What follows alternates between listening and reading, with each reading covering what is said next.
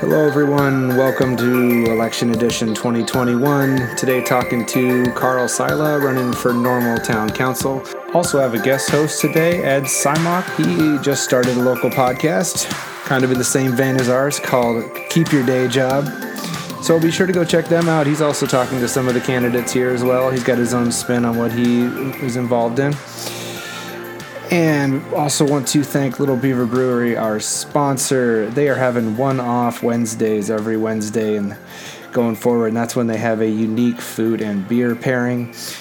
On this Wednesday, they are having a summer theme and offering a healthier, refreshing option. It's the lemon lime Rainbows beer with a citrus shrimp and avocado salad. Those things sound delicious together. Go and check that out on Wednesday. And and also, if you want to know what's going on in the One Off Wednesdays, go to their Facebook page and they have that posted every time. Welcome back to Pod BN. This is Jeremy Kelly with Ed Seamock and candidate Carl Sila, candidate from uh, Normal uh, for the Normal Town Council. So, welcome to podcast, Carl. Thank you so much. Thanks for having me. Well, uh, let's get started here and just jump right in. Tell uh, our listeners a little bit about you, uh, background, et cetera, and why you're running. Um, uh, we'll start with background. I grew up on the west side, close to Oakdale School. Uh, you know, mowing lawns, delivering newspapers, uh, all that, you know, scouts, all that great stuff. Came up through Unit Five schools. ended up getting an engineering degree from U of I. I've also taken classes from Heartland and ISU used to be on the Normal Public Library Board, so I'm very much a, a townie. My kids are either in or out of Unit 5 schools. So I'm, like I said, townie, family guy, so on. As far as why I'm running, um, as you said, I ran, or maybe you didn't say. Anyway, I ran last time. Uh, I got into the race late. I was thinking, great, who can I support? But there weren't enough good candidates coming forward. Uh, I ended up being a write-in candidate because you know it's hard to get 350 signatures in two or three weeks, one of which is Thanksgiving. So, but this time I'm on the ballot and running again. When I was getting signatures, people asked, you know, so what are the issues? And basically, there's two umbrella issues that kind of cover everything else. Uh, the current town council works for the town council, not the town's people, and that translates into you know, fiscal irresponsibility. Some people call it outright corruption. Some people call it stupid moves, you know, whatever, but just we could do much better by the taxpayers. So then if you you came in day one and were allowed to set the agenda, I mean, what item would we would we hit right out of the gate? Unfortunately, a lot of things you have to look at what our contractual obligations are.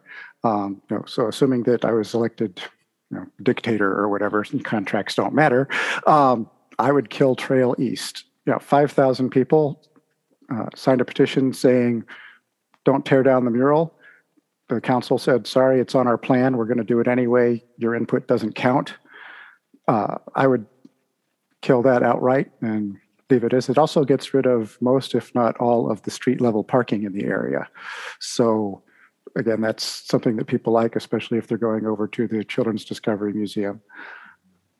Other things, there's just uh, a lot of vanity projects and sweetheart deals.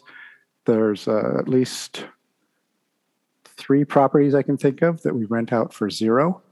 Uh, one normal circle, uh, we're paying at least twice and probably three times the going rate for that space, which basically amounts to a subsidy for the luxury apartments that are there. That's not my idea of affordable housing. You, know, you don't subsidize the luxury apartments, you try to help out the, the people that need the help um, and things like that. Just fewer ego projects and uh, better use of taxpayer money. Okay. Well, I know listeners might, uh, if, if, they've been longtime listeners, know that you, as you mentioned, you've been on the podcast before. A couple years back, uh, you ran, like you had said, as the right candidate, um, at an issue that was still an issue back then. That's that's come back again and staying in that same area as uh, the Uptown 2.0 sort of project right on the other side of the tracks. Um, what's your view on that, and where it, it, I'm, I'm, guessing it's it's similar to these others, but where where does that rank on the priority scale for you? Um, as I said, I was on the library board. I like the library. Um, I would like them to get a larger, newer space, but right now we're eighty million dollars in bond debt, uh, even more than that in pension debt, And right now, our financial future is kind of in question, given that the town is trying to kill off all the small businesses. So we need to stabilize things and probably pay down some of that debt before we undertake any major new projects. At that point, look at the details of the projects, how much of it is actually needed, and how much of it is just previous councils and the mayor trying to put up more buildings that they can put their name on a plaque. Yeah, yeah, that's uh, I think that's an interesting perspective. Um, you mentioned you were on the Normal Public Library Board. Yes. Um, could you talk to me a little bit about how, um, since you mentioned you were raised here, how the function of the library has changed over the time that you've been in this town? Um, my very earliest remembrance of the library was mm-hmm. they had kind of a, a storefront somewhere downtown. I don't even remember where because I was that little. And they said, Here, check out as many books as you can, pick bags, and keep them for an extra two weeks. And that's how they basically had the townspeople move us into the new library building. Um, and that's kind of a, a, good hometown feel. And at that time, everything was books. They didn't have CDs, DVDs, anything online. So it, it's changed a lot. Uh, I greatly enjoyed the summer reading program when I was growing up. Uh, my kids have been involved in that as well. So that's a great thing and it gets people reading. But at this point, it's kind of part reading center, uh, part homework center, uh, part educational center. Uh, if you don't know how to work new technology devices, uh, I'm not sure how they're doing it under the you know, COVID things, but it used to be every Monday morning you could come in and they'd show you how to work your iPad, show you how to you know log on to the internet if you were somebody who you know wasn't that technology savvy. So it's not so much about reading; it's you know there's that's still the core, but there's also education and uh, community outreach for other programs. Yeah, I, I would say. Um, I mean, one one argument here as well is that the internet, uh, the, I'm sorry, the internet, the library serves as a location um, for folks who don't have access to good Wi-Fi connection. Do you think the current wi- the current library functions adequately for people who need that, or do you think that uh, I would say like there's other priorities? It sounds like what you're expressing.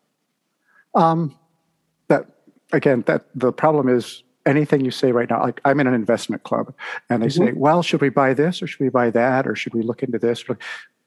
With the whole virus situation, basically everything's up in the air. So you can answer kind of a general question, but it's hard to say if it applies right now. Um, I know before that, they had a lot of people coming in to use the computers and use their connections. Um, I would probably like to see that expanded, but the, they also need more space. Now, whether that's a you know, okay, we'll break ground as soon as Carl takes office. I severely doubt that, uh, given that there's other financial priorities. I would like to see it happen, but it's not about what I want. It's about what the people want. I will actually listen. Uh, so if people say, you know, a library is a nice to have, I consider it more than a nice to have. But if that's what the people say, then they stay where they're at. Yeah. So what what are you hearing that the people do want? I mean, you you've mentioned a couple cases of we shouldn't do Trail East or we shouldn't do Uptown, but but then what should we be doing? Um, I think that's just it. We're doing too much. As I said, it's a lot of ego projects, uh, insider deals. Uh, the latest thing you may have heard, they're planning to spend five million dollars to run water out near Rivian, where Bloomington already has a line. Now, if there's a specific need for that, by all means go ahead. But they're just saying, oh, it's kind of future planning. Uh, they haven't signed on the dotted line to spend the full five million, but it's on the agenda. And oftentimes, with the town of Normal, if it's on the agenda, it's already decided. That's you know, another pet peeve of the people don't get any input unless you're actively involved in one of behind the scenes committees early on. By the time it gets to the town council meeting, you know, people call it rubber stamping, but it's kind of already decided in backroom deals. It works out the same. The the people as a whole don't get much input. Oh, so uh, uh actually, I kind of went off on a tangent there. Okay, so what should what should we be doing? Um, mostly, I would say focusing on core services, the roads, the water, trash removal. Then from there, get a better feel of what the townspeople as a whole want as opposed to right now we're kind of focused on what the council wants and their friends and so on. So, how do we? Um, I, I, one thing I'm always interested in is how do we get greater engagement? Um, right, you're appealing as a candidate because you represent a diversity of thought that may one could argue is not represented on the county board today. Um, so, how do you continue to get people's engagement who even think outside of kind of your what you're even outside of what I want? Um, well, another thing, actually, I was going to post a video on this to to my Facebook, but I haven't gotten to it yet today. Um, in December of 2019, the town had a citizen summit not the first one that they had. Basically, you get a bunch of people together and kind of discuss where the town's been and where it's going and priorities and so on. Uh, you know, offhand, that sounds like a great thing. When I got there, though, it wasn't truly a citizen summit. It was let's invite 50 friends of council members and have them pat each other on the back and give their seal of approval of what they already had planned to do anyway. Mm. Uh, however, uh, the word got out because they didn't publicize it at all, but the word got out, and a lot of citizens did show up. And as a result, they didn't get the results that they wanted. And here it's been more than a year, and they haven't published those results because it wasn't, yay, we're doing great. Yeah, keep doing what you're doing. So, you, go ahead. Sorry, go ahead. Oh no, no go. so I was just gonna say uh, uh, more events like that. Um, I'm not sure how if we'd have to do them online or you know internet surveys or something like that, since a lot of people don't want to meet in person. But uh, whenever it's safe to do so, I think that would be a great way to do it. Just kind of get out there and talk to people and get their input and try to make the input more open ended. Another thing I didn't like about the Citizen Summit that I went to, the questions are very leading. I don't have the exact questions in front of me, but there are things like, of all the wonderful things we've done in the last five to 10 years, which ones were the most wonderful? You know, that doesn't leave any ex- any room for well you shouldn't have done that and or that wasn't good. Uh, and what other things should we be doing that we can tax you more for which doesn't leave any room for maybe you should lower our taxes or do less? Uh, so we need to consider all options not just you know, the, the leading questions that the town was putting forth at that point. So i was, I was going to ask uh, um, what what sort of avenues i mean I'm, I'm hearing you. I'm hearing you very much say, listen to the citizens, listen to the citizens, right. and we need to not be having just um, kind of using your summary. You know, 50 people that are friends of council members come in. Um, I mean, what what would you be doing? Would you be looking to do that yourself and get out there? For example, Stan Nord does the kind of the recap, his own recap uh, right. each week on, on Facebook. Um, and and or would would you be um, pushing for the the uh, town staff to set things up, listening sessions, those sort of things. Or I know some of the other um, Chemberly, I believe, a couple had had kind of a, a rally or an event around a, a, topic. Would you be doing those things, or what? What's kind of the avenue you think? Wh- where's your sweet spot of, of how you would engage with elected officials? One, one thing right now, as I said, if if something's on the agenda for the town council, it's basically a done deal. One thing I'd like to see is an early agenda. Right now, basically, it comes out on Thursday. It's voted for on Monday, uh, not voted on, voted for. Um, try to get those either out much earlier so people can, you know, email in. Hey, I see this is on the next you know meeting two weeks out or whatever. Please do this or don't do this or look into that. Uh, basically, get more publicity of the issues out sooner before they're basically already decided. Then from that, me personally, uh, one thing I've considered doing, I've kind of been too busy with uh, campaigning and, and other issues. You know, you've heard, you know, sleeping with the enemy or whatever. I'd like, you know, lunch with the enemy. Somebody who has different ideas or doesn't like me or doesn't like what do I stand for. You know, try to go once a week out with somebody because you can always find some kind of common ground. You know, I might, you know, be all the way to the left or right on a certain issue and they're the the opposite. It's like okay well let's ignore that issue for the moment because there's no way either one of us is going to change the other one's mind and pick something else and talk about it. And you can always find some common ground on something.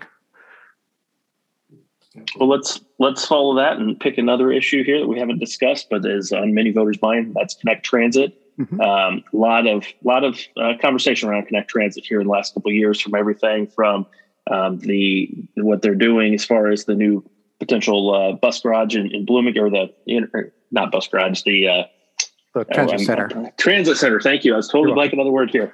Uh, everything from that, from the uh, stops being ADA compliant to some of the controversy around the board appointments. Um, what's your overall view and approach towards Connect Transit, and and what do you think's been going uh, well for them that they've been doing right, and what what's things they need to kind of tweak and work on? Um, other than just seeing the buses driving around, my first significant knowledge of Connect Transit was when I found out that they burn through almost a million dollars of taxpayer money a month. Since that since then, that's actually gone to over a million dollars of taxpayer money a month. However, most of that comes from the state. So I, I'm kind of of two minds. Me as a taxpayer, you know, it's they need to be shut down or majorly revamped or whatever. However, me as a normal town council member, they're basically a, a minor economic engine. They bring in money from outside. So I personally would ask the state to, to try and reduce the subsidies, but for the time being, we'll take them because it helps the local community. Other than that, you can't be all things to all people. I think at this point, the Connect Transit is primarily you know, a feather in the cap of the two local councils. It's not really set up primarily to help the people that need it most. I think that's where their focus should be. As such, they I like that they kind of looked at reworking their routes, but it needs to be not so much we want to be Chicago as we want to serve our community. As far as the ADA compliant stops, by law, we need to try and work those. So, yes, those need to go in. I'm kind of a mixed mind of those in that you know, it's great to have ADA compliant stops. It helps the people who need it the most. However, that also makes it harder to change the bus routes if you need to, because, okay, if it makes more sense for this bus to be a block or two over, you're abandoning a stop that's you've already you know invested good money in. It, it, it's a, a complex issue. I'm only on the council, normal town council, not on Connect Transit it would be good to get some different people on there that agree with me that the uh, primary focus needs to be those who most need it, as opposed to you know being able to brag about oh it's so green. Uh, oh, one thing I they they chose very poorly on where to put the transit station.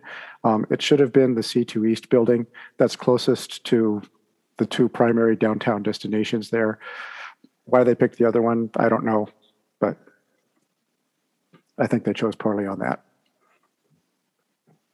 So there is a lot of existing infrastructure as a result of Connect Transit. Um, how do we start thinking about that differently, right? You mentioned the bus stops, and I agree with you that it's almost a design flaw that we can't figure out a way to make them both ADA compliant and flexible to route changes. Um, but that's a that's a that's kind of a, a radical change in thought, right? Because we're not even thinking about the problem today. How do you how do you influence the others on the council to start thinking differently like this?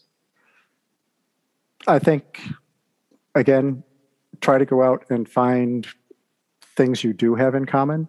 Mm-hmm. Uh, in one of the, I don't remember which organization it was. You know, how do you work with people who think differently? Uh, even people that are quote unquote wrong have a basis for that opinion. So dig down to what that basis is, and oftentimes you'll find you have at least something you can work with. Uh, ideally, uh, we'll get Marc Tiritilli in for mayor and some like minded council members, and we can kind of, as I said, shift the focus from you know, bragging points for the town councils and turn it more into trying to help the townspeople.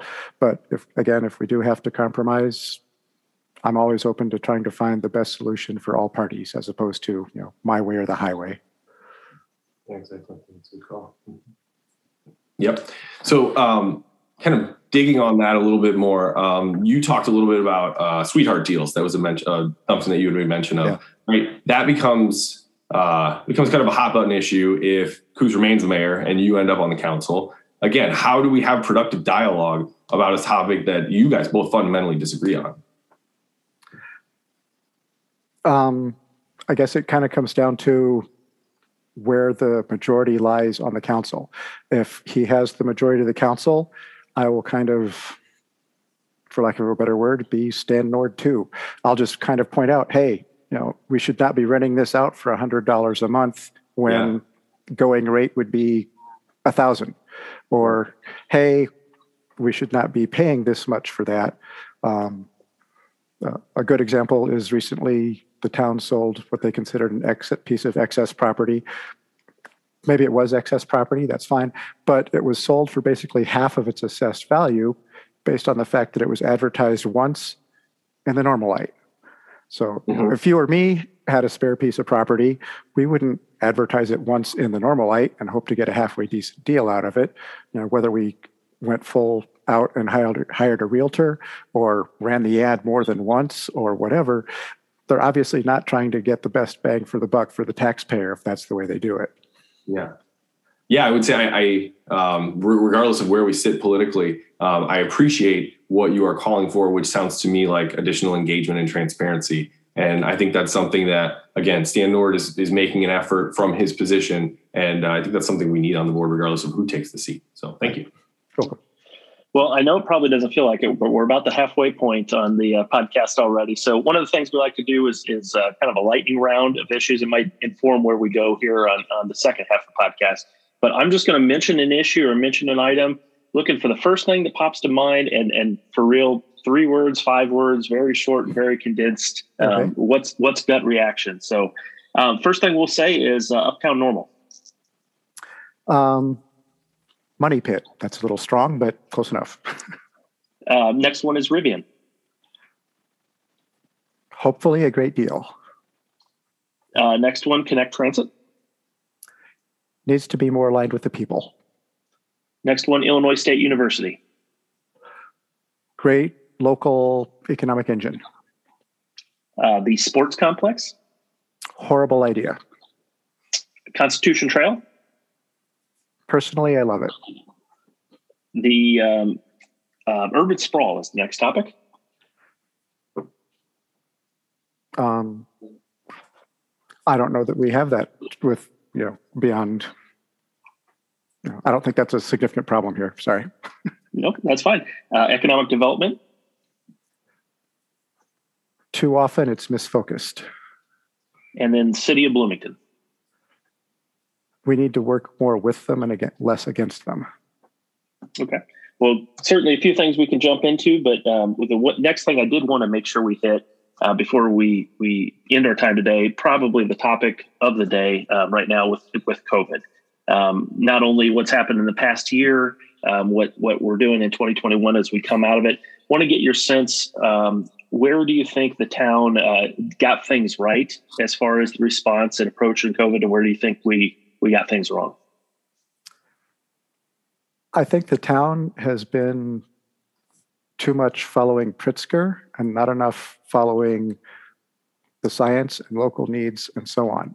It's a complex issue. Obviously, you want to cut the COVID deaths. Everybody wants to cut the COVID deaths, and that's a no brainer.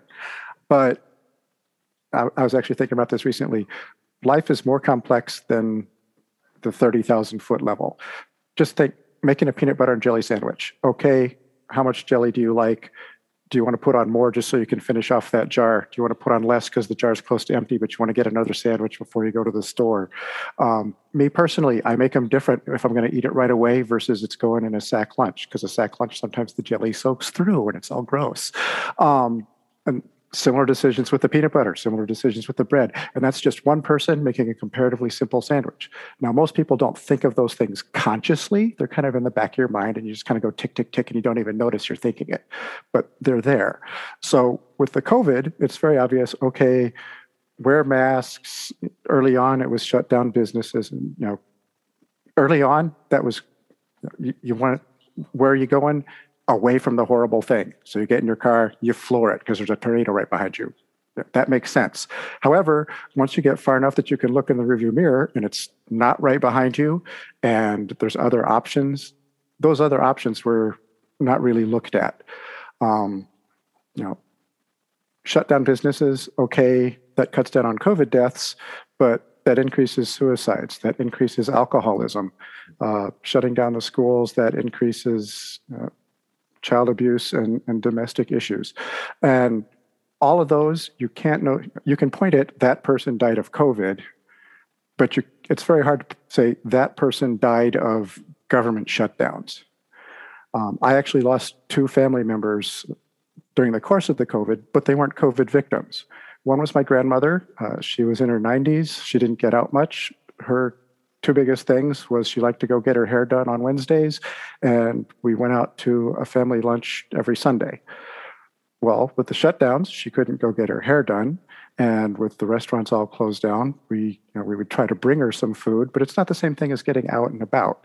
And those are big quality of life things when you're in your 90s, and that's basically what you have to live for. You know, you kind of give up. And I think that's kind of what happened to her. So she died of the COVID overreaction as opposed to of the COVID.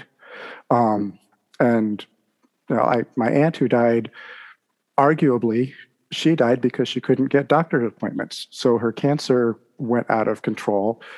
You know, obviously, my grandmother was old and my aunt was already ill. But likewise with the COVID, it's like, okay, that person, you know, was overweight and had diabetes and heart disease, but the COVID killed him off. It's complex issues, and we need to have somebody who will look at those complex issues. Uh, and an example I gave recently, I had some kind of right wing friends who said, Oh, if you check these numbers, the, the whole thing's a hoax. So I actually went out on the CDC site and I crunched through the statistics and said, Okay, here's where your math's wrong. So I'm not all right wing on things, all left wing on things. I'm looking for the truth and the best answer. And sometimes that's left and sometimes that's right. And hopefully it's right down the middle, but I'm always looking for the best solution for everybody.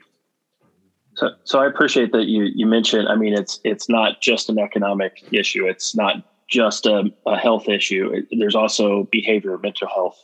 those right. aspects. You know, it's it's hitting us in many aspects. But I, regardless of the issue, I guess one of the the kind of overriding questions is: so, what's the role of the town of of Normal or, or local government? I what what should they be doing? What not only can they do, well, but what should they be doing? Because that is very different for many different people.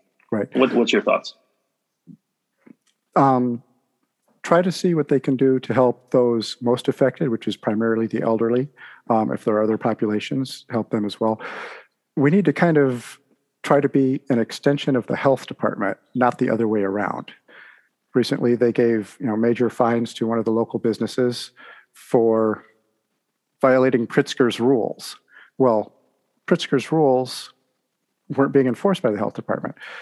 East Peoria, um, once you adjust for the fact that they have an older population than we do, has roughly the same death rate as we do, but they open things wide up.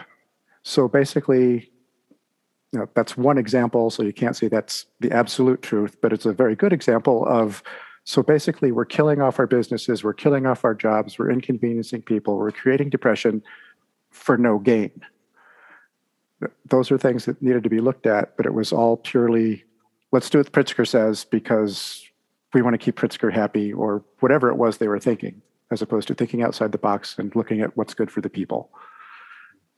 Yeah, I think a lot of what you described, um, and I think a lot of what gets people frustrated is that most of what happened was a reactive measure, um, and that's 100% because no one saw this thing coming. Um, but we we we are to follow along with your analogy. Kind of, we're we're in looking in the rearview mirror now, right? Um, and so, what is the role of the government moving forward? What sort of proactive measures should we be thinking about as a small town um, if something like this happens again? Keeping in mind that we're also a college town, um, and you know that that had a lot to do with our numbers. Right. Um, early on, uh, I actually caught some flack from a lot of my friends. You know, the, the first two weeks to flatten the curve, I actually said, you know, this shutdown may not be a bad idea because at that time we didn't know a lot, and it did look like you know, the tornado in the rearview mirror. So, you know, the two weeks, I, I guess I'd even say I supported it. But anything past that, uh, above and beyond the fact that it may not even be legal, um, is okay, at that point you need to keep looking in the rearview mirror, and and that wasn't done. So what should we do at this point? Do our best to get everybody back to normal. uh, not capital N normal, obviously, but um, we need to focus our efforts on those who are most at risk, which is you know primarily the elderly in the homes. Um, again, I, I don't know all the details. I'm not a healthcare worker, so I'm again open to outside input, especially from people that know more than I do. How do we handle something like this if it happens again? Again, it's hard to say without specifics, but assuming it's a, a complete, exact repeat, you know, the initial shutdown again, since we didn't know any better, uh, that might be doable. Uh, but then again, look at the science, look at the statistics, so on. Uh, I know when they're talking about sending our kids back to school, uh, I'm I'm divorced, so I was saying, yeah, we should send the kids back to school as soon as we have the option. My wife said, well, that doesn't do us much good if they die. And I said, have you looked at the statistics? Statistically, they are more likely to die of the flu. Statistically, they're like I don't remember if it was 10 or 100 or what, more likely to die on the drive to school than from the virus. And that's assuming they even catch it. So people need to have less hysteria and more looking at what's really going on. Right. right. Yeah. And I, I think that implies a certain type of flexibility um, that these decisions are not always as easy as black and white. Um, and in the same way, we need to be thinking forward about the, the restructuring of our bus routes. We should be thinking about that. Um, I, have got a particular question. I don't know how much fruit there is here on this tree, so I'll ask anyway. um, thinking about business owners, right? We have set a position in town in the town of Normal based on what we, how we reacted to COVID. Um, I go to Towanda, I go to Lexington. These things are handled differently every city up and down 55. Um, right what, what should we be signaling as a town look if this happens again here's how we're bolstering our approach because frankly that's what i'm interested in um, the best thing we can do is vote out the people that are there right now because the people that we have right now have shown very clearly that normal is anti-business. Mm-hmm. uh, we will shut you down we will fine you we will harass you. Um, and that all needs to stop but i don't think it's going to stop unless we change leadership. Uh, last election cycle, I was a, a write-in, and you know, Stan actually pulled me aside and said, "Quit telling people that you'd pick me before you'd pick you." But that's what it was. I thought Stan was a better candidate than me. Um, this time around, I think I am the best candidate for town council, so I'm more, more than happy to say that. Um, however, again, I'm not in this for me. If if I were only allowed one vote total on the whole ballot, I would vote for Marc Tiritilli his election is more important than mine. Um, and again, like I said, I, I'm in this because the townspeople are not represented either in a listening manner or a taxpayer manner. You know, I'm a, I'm here to help, and sometimes here to help means putting somebody else first. Oh, we only I. I think I would go ahead. No, I was just going to say, I think I went off on a tangent. Did I answer the question? I think you did. I think you did. It was a very okay. open question. I'm sorry. sorry for not being more direct. But. that's fine. We're, we're just talking. It's all good.